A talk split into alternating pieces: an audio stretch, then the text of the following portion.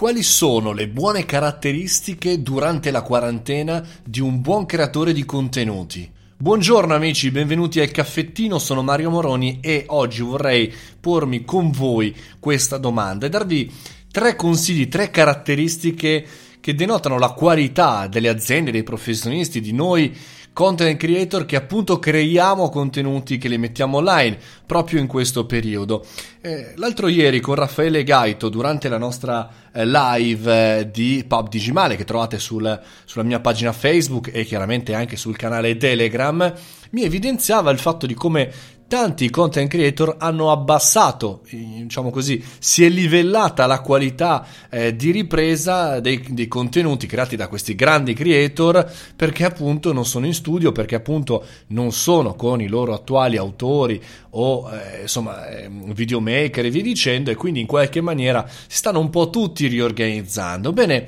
effettivamente eh, quelli che funzionano tra questi, non soltanto quelli famosi, ma anche quelli che funzionano per promuovere il proprio business e le proprie attività da professionisti hanno delle caratteristiche comuni. Per cui vi riporto ora tre caratteristiche e poi ripartiamo da qui con i vostri commenti. La prima caratteristica è la storia. La storia è fondamentale perché con pochi strumenti di ripresa, poche luci, pochi effetti, eh, poche qualità dal punto di vista così dell'immagine, una scrittura diventa decisiva. Saper scrivere un messaggio, un contenuto diventa ancora di più importante, per cui esercitiamoci nello scrivere. Il secondo motivo perché siamo tutti sulla stessa barca, quindi tutti quelli che creano contenuti ad oggi hanno gli stessi identici strumenti e non si possono affidare troppo ad altre persone che insomma, farebbero diventare il contenuto più lungo o comunque eh, meno interessante. Ok, ma devi studiare qualcosa anche in più alla signora Maria, a chi ha in mano un cellulare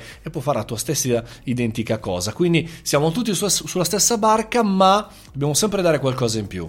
Il terzo punto che, che, dobbiamo far riflettere, ma dobbiamo saper fare anche ridere, sorridere fondamentalmente e non condividere la paura o le ansie, un errore che fanno in molti quando si parla di creazione contenuti in questo periodo e pensare che in qualche maniera debbano essere i paladini,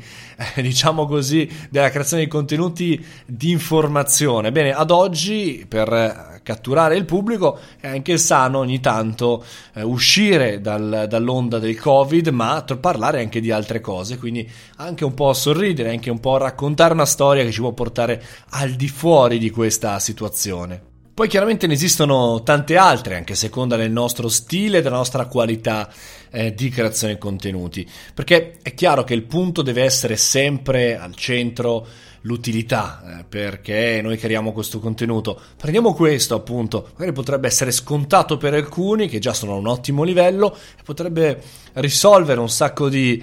problemi, fra virgolette, per chi comincia. Per cui dipende sempre qual è eh, il nostro pubblico dall'altra parte. Però le caratteristiche, dateci un occhio appunto ai profili dei content creator, sia quelli grandi che quelli piccoli, sia quelli per intrattenimento puro che eh, chi invece realizza contenuti per business, quindi per aziende e per professionisti, vedrete tutta una serie di caratteristiche molto simili, almeno in quelli che eh, funzionano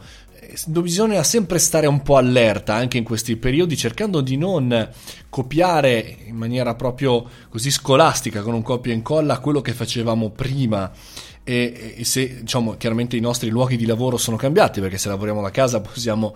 chiaramente eh, fare tutto quello che facciamo prima perché non cambia assolutamente nulla rispetto a prima però ecco, io mi rivolgo anche alle aziende, le aziende che ad oggi hanno magari meno punti di contatto, meno eh, professionisti alla propria scrivania. Lavorate su qualcosa che potrebbe essere utile, lasciamo da parte l'etichetta, l'involucro, il packaging e ci soffermiamo, soffermiamoci invece sui contenuti. I contenuti, quelli importanti, quelli al centro che ci ritornano ad essere utili per i nostri prospect e per i nostri clienti. Grazie a tutti ragazzi, a domani, sempre qui col caffettino. Fate i bravi, mi raccomando, e forza con i contenuti.